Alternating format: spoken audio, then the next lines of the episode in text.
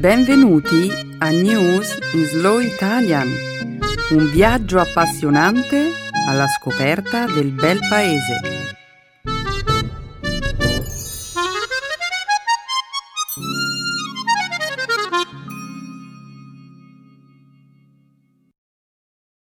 È giovedì 29 novembre 2018. Benvenuti al nostro programma settimanale News in Slow Italian. Un saluto a tutti i nostri ascoltatori. Ciao Romina! Ciao Benedetta! Un saluto a tutti! Prima di iniziare a presentare la puntata, Romina, vorrei chiederti se hai qualche idea per un regalo elegante, interessante e pratico da fare agli amici e ai familiari. so dove vuoi andare a parare, Benedetta. E quale migliore idea di regalare un abbonamento a News in Slow Italian per Natale? Bravissima Romina, un'idea davvero eccellente. Beh, eh, dal momento che tutti nella mia famiglia parlano già italiano, sto pensando di regalare loro un abbonamento ai nostri programmi in spagnolo o francese, Benedetta. Mi sembra davvero un'ottima idea. Adesso però torniamo a presentare gli argomenti della puntata odierna. Nella prima parte del nostro programma parleremo di attualità. Inizieremo commentando la reazione del Parlamento inglese dopo l'accettazione dell'accordo sulla Brexit da parte dell'Unione Europea domenica scorsa. Poi discuteremo di un sondaggio condotto dalla CNN che mostra un aumento dell'antisemitismo in Europa Successivamente vi racconteremo di un rapporto scientifico redatto da 13 agenzie governative americane che mostra come i costi per le catastrofi provocate dal cambiamento climatico potrebbero ridurre del 10% l'economia americana entro il 2100. Per finire, parleremo della reazione dei nazionalisti italiani contrari a una mostra su Leonardo da Vinci programmata al Louvre per il 2019. Eccellente! E ovviamente questo non è tutto, Romina. La seconda parte della nostra trasmissione sarà dedicata alla lingua e alla cultura italiana. Nel segmento grammaticale vi parleremo dell'uso di alcune tipologie di aggettivi. Infine, concluderemo il programma con un'altra espressione italiana, avere i numeri. Molto bene, Benedetta. Iniziamo. Grazie Romina, su il sipario.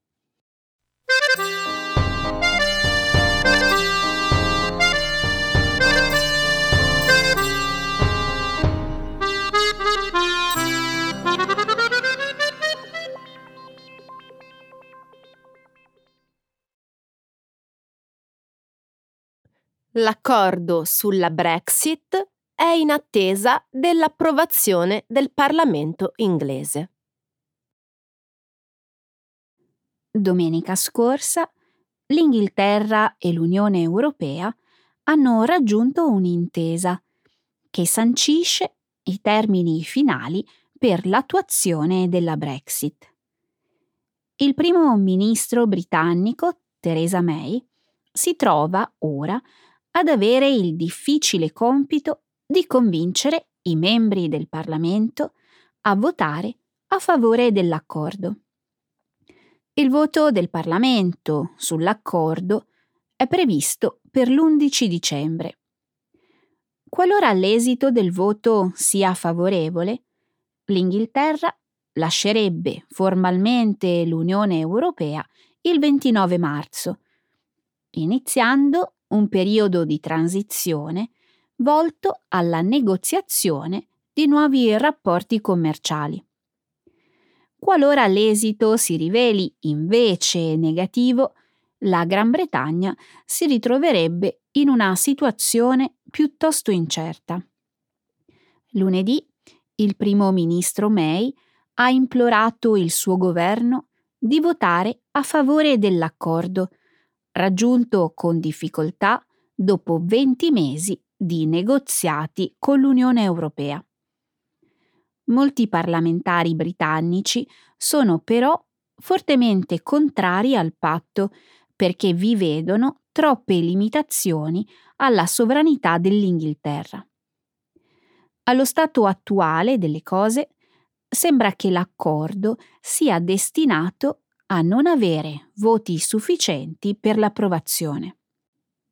Il primo ministro May sta viaggiando per tutta l'Inghilterra, l'Irlanda del Nord, la Scozia e il Galles nella speranza di aumentare il consenso.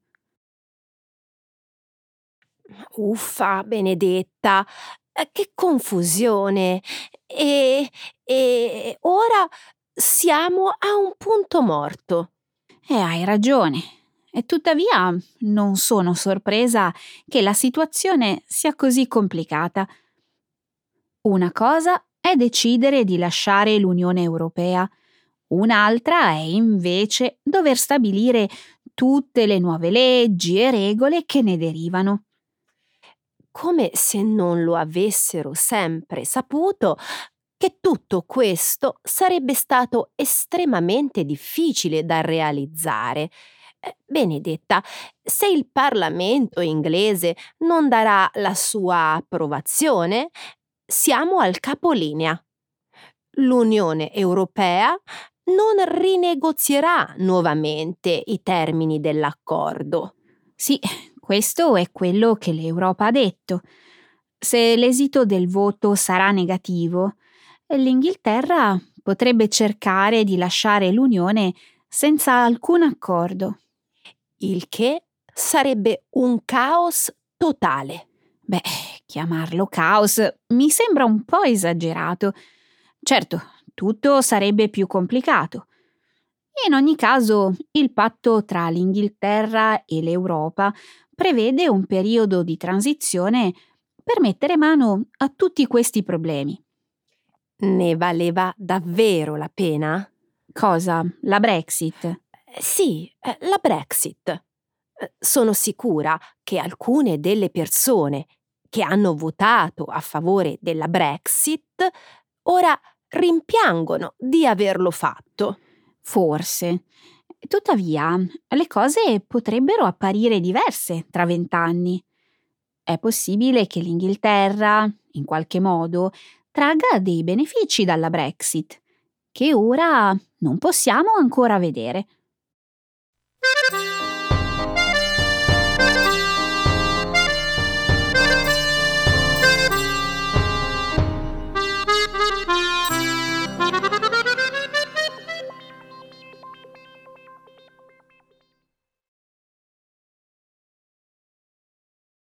un nuovo sondaggio lancia l'allarme per la crescita dell'antisemitismo in Europa.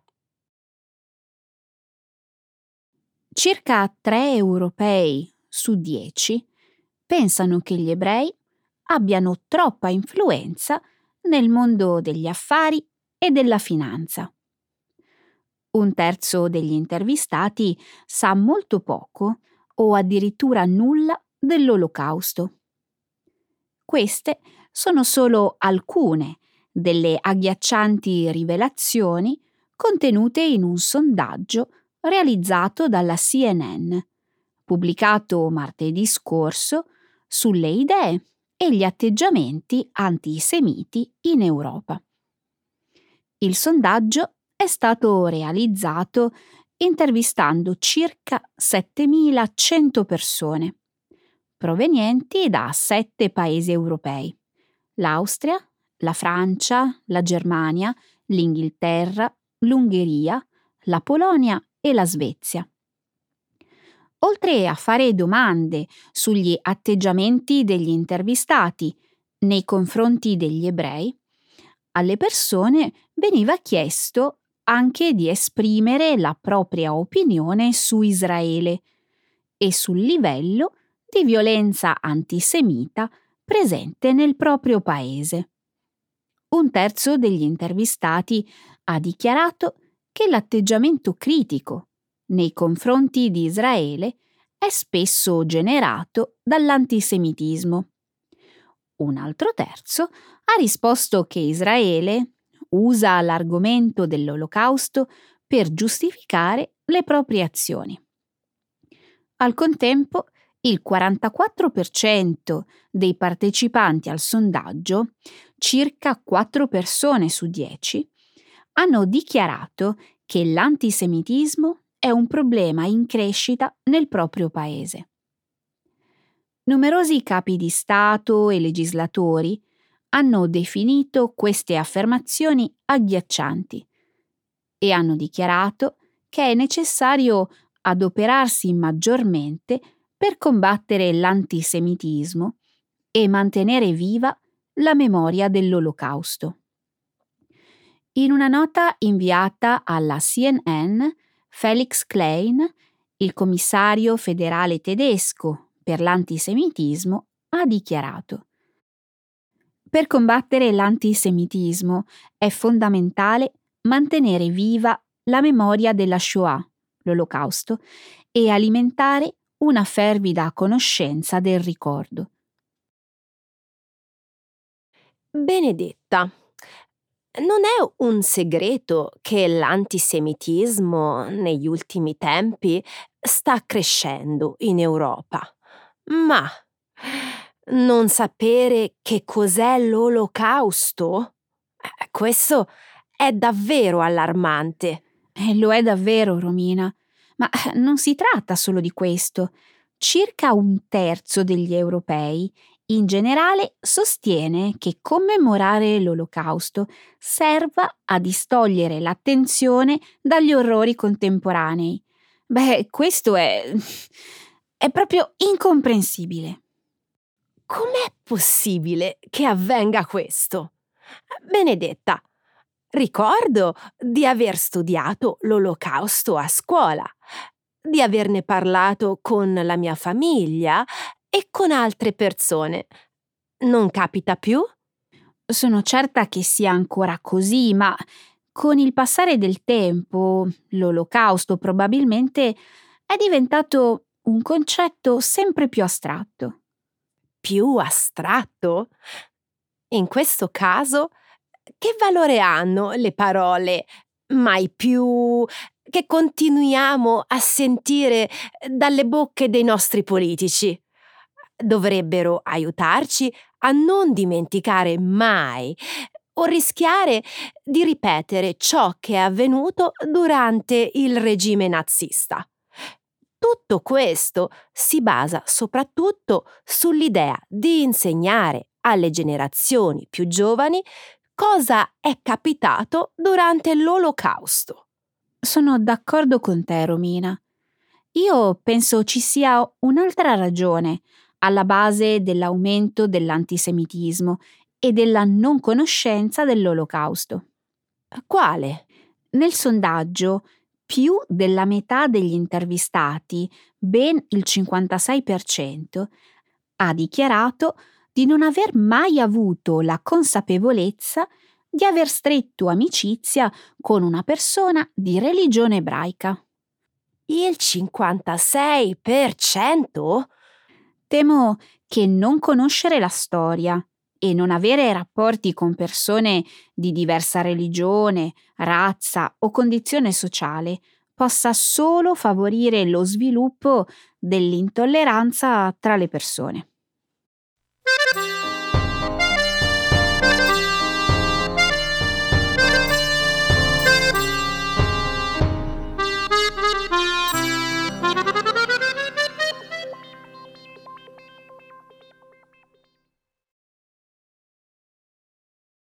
Il rapporto USA sul cambiamento climatico annuncia un aumento dei danni e dei costi economici. Lo scorso venerdì un rapporto scientifico redatto da 13 agenzie federali statunitensi, ha annunciato che a meno di non intraprendere passi significativi per invertire la tendenza del riscaldamento globale, incendi, periodi di forte siccità e altri disastri naturali peggioreranno. In aggiunta a questo, i costi per far fronte a queste calamità potrebbero ridurre il PIL degli Stati Uniti del 10% entro il 2100. La relazione, lunga ben 1600 pagine, stima che circa il 92% del cambiamento climatico è attribuibile agli effetti delle azioni umane. Indica il riscaldamento globale come causa principale delle violentissime tempeste, come gli uragani Harvey e Maria, che hanno colpito gli Stati Uniti nel 2017 e del peggioramento degli incendi. Prevede inoltre che le ondate di calore diventeranno più letali e che i raccolti diminuiranno drasticamente se il cambiamento climatico rimarrà fuori controllo. Gli autori del rapporto non hanno dato suggerimenti di tipo politico, ma hanno suggerito che per invertire le tendenze del clima attuale servirebbe un rapido ed efficace annullamento delle politiche portate avanti dall'amministrazione del presidente Donald Trump che ha promosso politiche meno rigide sul controllo dell'inquinamento e ha decretato di uscire dall'accordo sul clima di Parigi. È sorprendente che il governo americano abbia fatto pubblicare questa relazione. Non credi? Soprattutto perché il presidente Trump crede ancora che le azioni umane non siano responsabili del riscaldamento globale. È sorprendente anche il fatto che... No, aspetta, mi correggo. È incoraggiante anche sapere che altri al governo prendono la questione del cambiamento climatico molto seriamente. Ora, la domanda da porsi è la stessa che ci si fa ogni volta che viene pubblicato un nuovo rapporto sul cambiamento climatico. Cosa succederà dopo? Eh, probabilmente non molto. Beh, se non c'è alcuna volontà politica di combattere il cambiamento climatico, allora gli scienziati dovrebbero valutare altre soluzioni per rallentarlo. Altre soluzioni? Quali?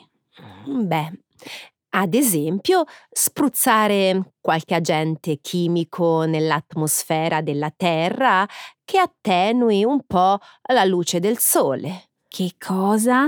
Eh, lo so, sembra una pazzia, ma esiste una ricerca scientifica in merito alcuni ricercatori delle università di Harvard e Yale hanno pubblicato un articolo sull'argomento la scorsa settimana, sostenendo che in questo modo si potrebbe ridurre il riscaldamento globale della metà. Mm, la colonizzazione di Marte mi sembra un argomento più realistico, sai? E non essere così sprezzante. I ricercatori sostengono che l'idea di spruzzare sostanze chimiche nel sole si potrebbe attuare in solo 15 anni e potrebbe essere pure economicamente fattibile. Sono sicura che presto cominceremo a sentire altre idee come questa. Apparentemente è più semplice ideare piani folli per salvare il pianeta piuttosto che intraprendere quei passi che sappiamo essere necessari per salvarlo davvero.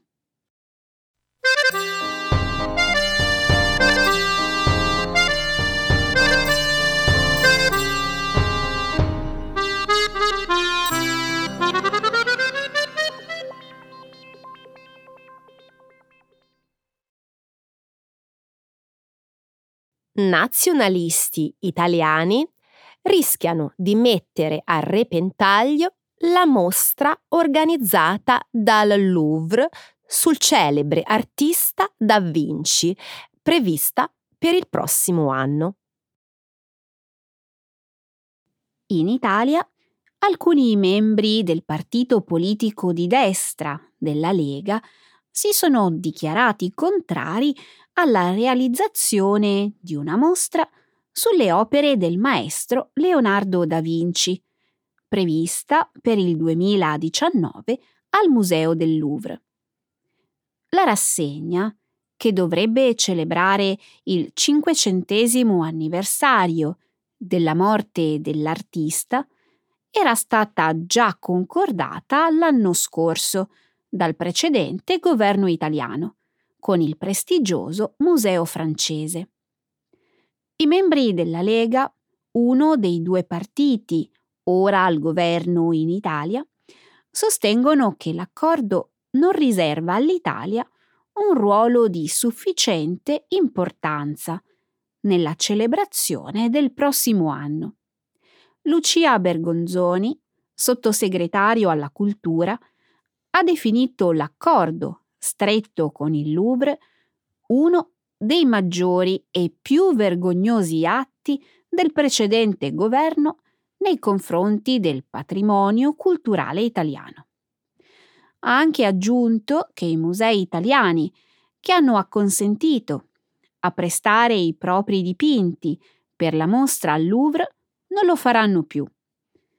Il governo chiederà che gli accordi vengano rinegoziati da capo. Leonardo da Vinci nacque in Italia e vi trascorse la maggior parte della sua vita professionale. Fu invitato dal re francese Francesco I in Francia verso la fine della sua vita e ad Amboise, nella Francia centrale, morì nel 1519.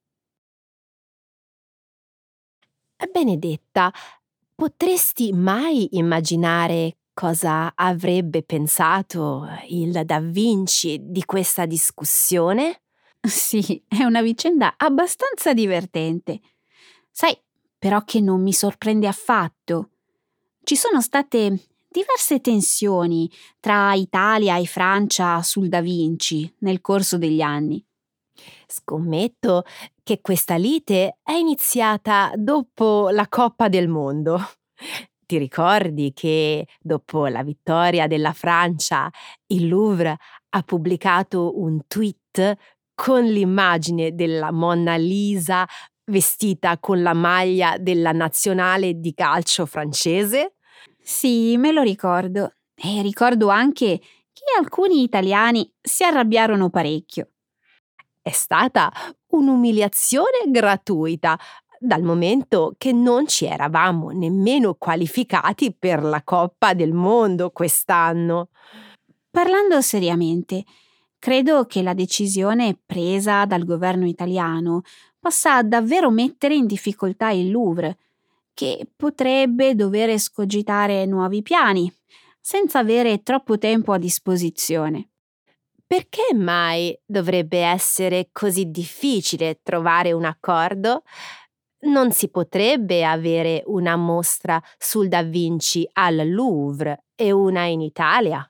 Eh, Romina, ahimè, non è così semplice. Spostare i dipinti tanto famosi richiede molto tempo e lavoro. Inoltre, non credo che il Louvre presterebbe mai il più famoso dipinto del Da Vinci all'Italia. La Monna Lisa? Sì. Anche se il re francese Francesco I acquistò il dipinto dal Da Vinci, molti italiani sostengono che l'opera è stata rubata all'Italia dal momento che il Da Vinci iniziò a dipingerla lì. Beh, io dico che questa eh, potrebbe essere un'occasione. È un'occasione per cosa? Eh, per risolvere una disputa politica attraverso l'arte. Se funziona, potrebbe servire da esempio per risolvere altre situazioni problematiche con il compromesso.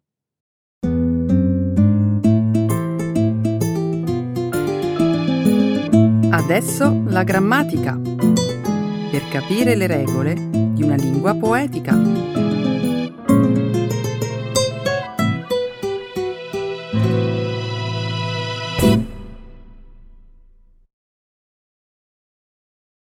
Adjectives, colors and more on specific adjectives. L'altro giorno ho letto un articolo che parlava del problema della solitudine. Sta diventando una grande piaga sociale, sai? Lo so, purtroppo è piuttosto diffusa ai giorni nostri.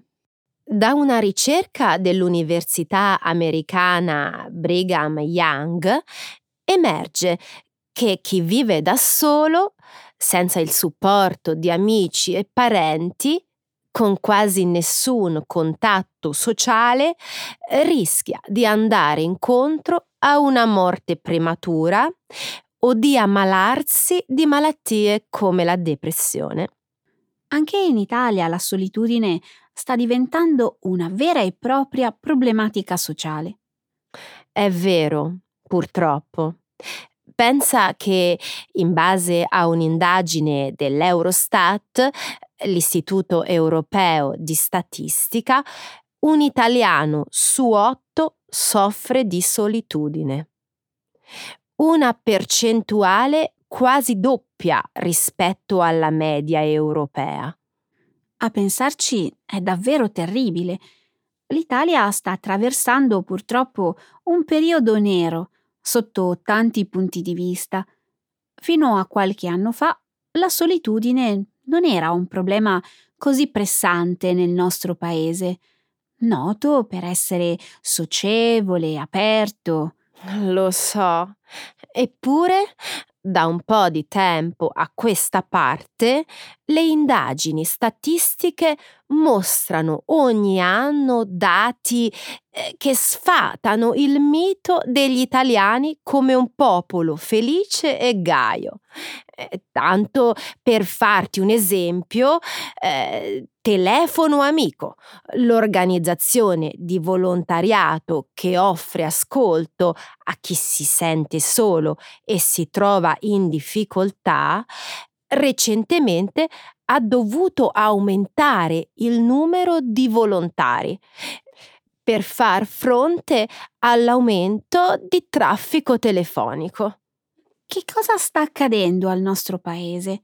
Che fine ha fatto la rete di relazioni familiari e sociali che un tempo costituivano le fondamenta della nostra società?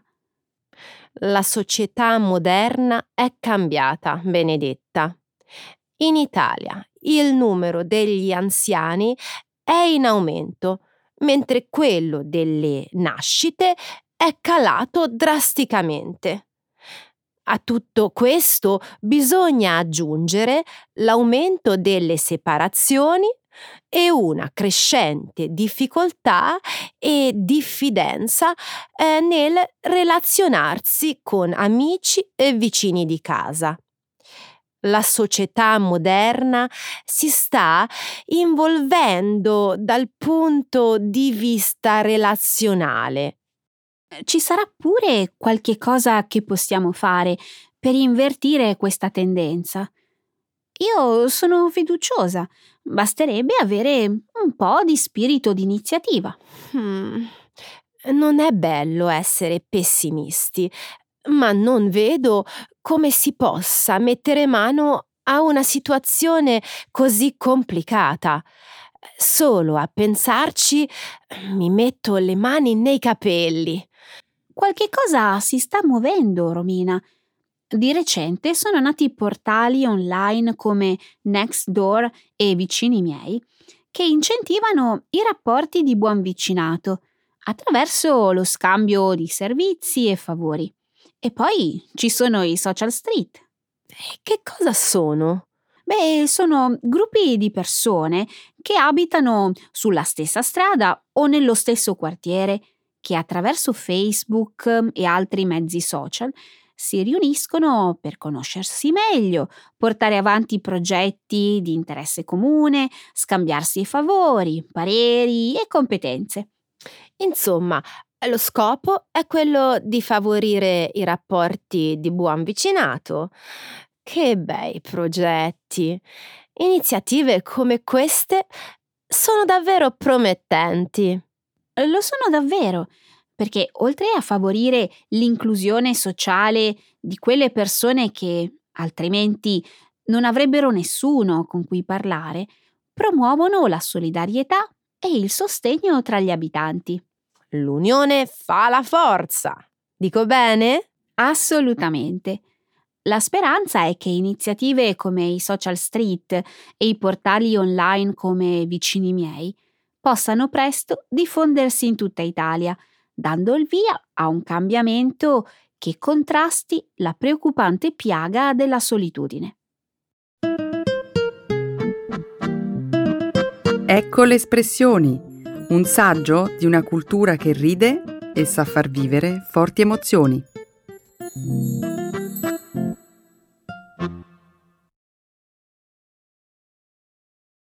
Avere i numeri. To have what it takes.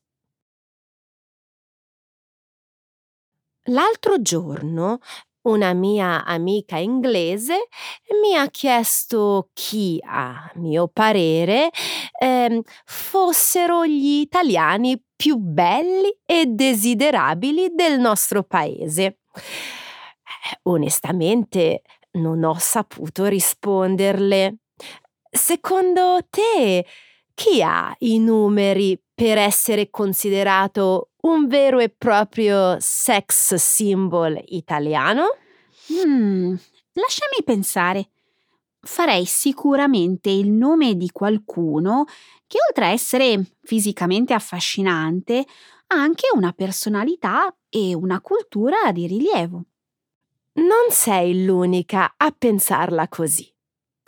Ho letto su un giornale che Alberto Angela, il paleontologo, eh, giornalista e divulgatore scientifico più famoso del nostro paese, è stato annoverato nell'elenco dei dieci italiani più affascinanti del momento.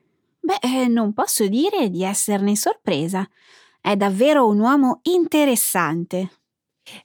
Pare che tanti italiani siano affascinati eh, dall'abilità di Angela di raccontare l'arte e la storia. Per molti sentire la sua voce nei documentari è un'esperienza addirittura sensuale. Non ti pare esagerato? Ah, onestamente penso che Alberto Angela abbia tutti i numeri per essere uno degli uomini più sexy del nostro paese. Oltre a essere un adone, è una persona colta e raffinata, un esperto viaggiatore e, come hai detto tu, possiede un enorme talento per la narrazione. A me eh, sono sempre piaciuti i suoi programmi televisivi, uh, Super Quark, eh, Passaggio a nord-ovest e Ulisse, il piacere della scoperta. Anch'io li ho sempre apprezzati. Per non parlare poi di alcuni dei suoi documentari più famosi. Eh, quello sull'olocausto l'ho trovato eccezionale per l'accuratezza storica, la cura delle ricostruzioni. Sono assolutamente d'accordo con te. Anche a me quel documentario è piaciuto tantissimo. Secondo me ha i numeri giusti per essere uno dei suoi lavori migliori. Non credi? Probabilmente sì.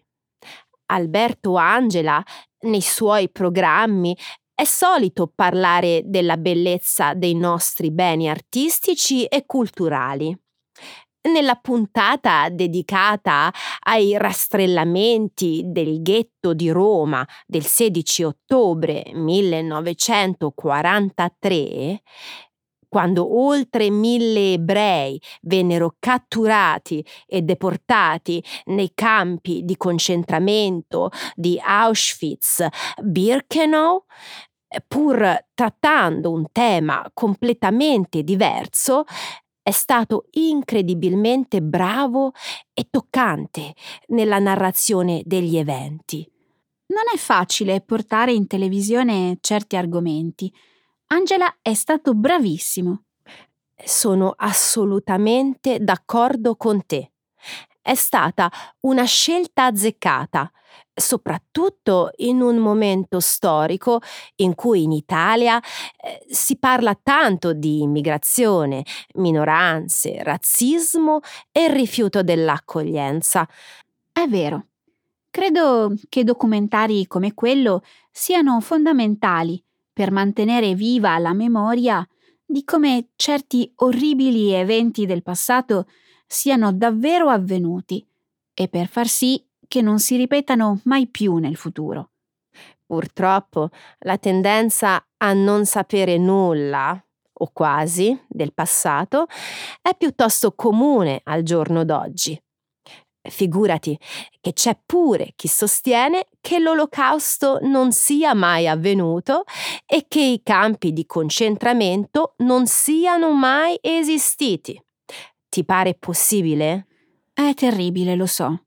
È un bene che documentari come quello di Alberto Angela sull'Olocausto vadano in onda e vengano seguiti da tante persone. È un ottimo modo per mantenere vivo il ricordo di quegli avvenimenti e far sì che le persone ne parlino.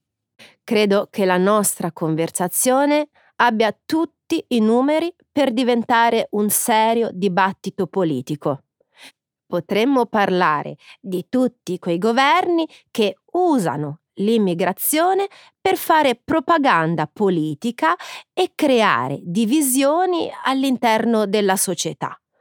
Sarebbe interessante parlarne, ma che ne dici se rimandiamo la discussione a un'altra volta? Devo ancora dirti chi, secondo me, sono gli italiani più belli e affascinanti.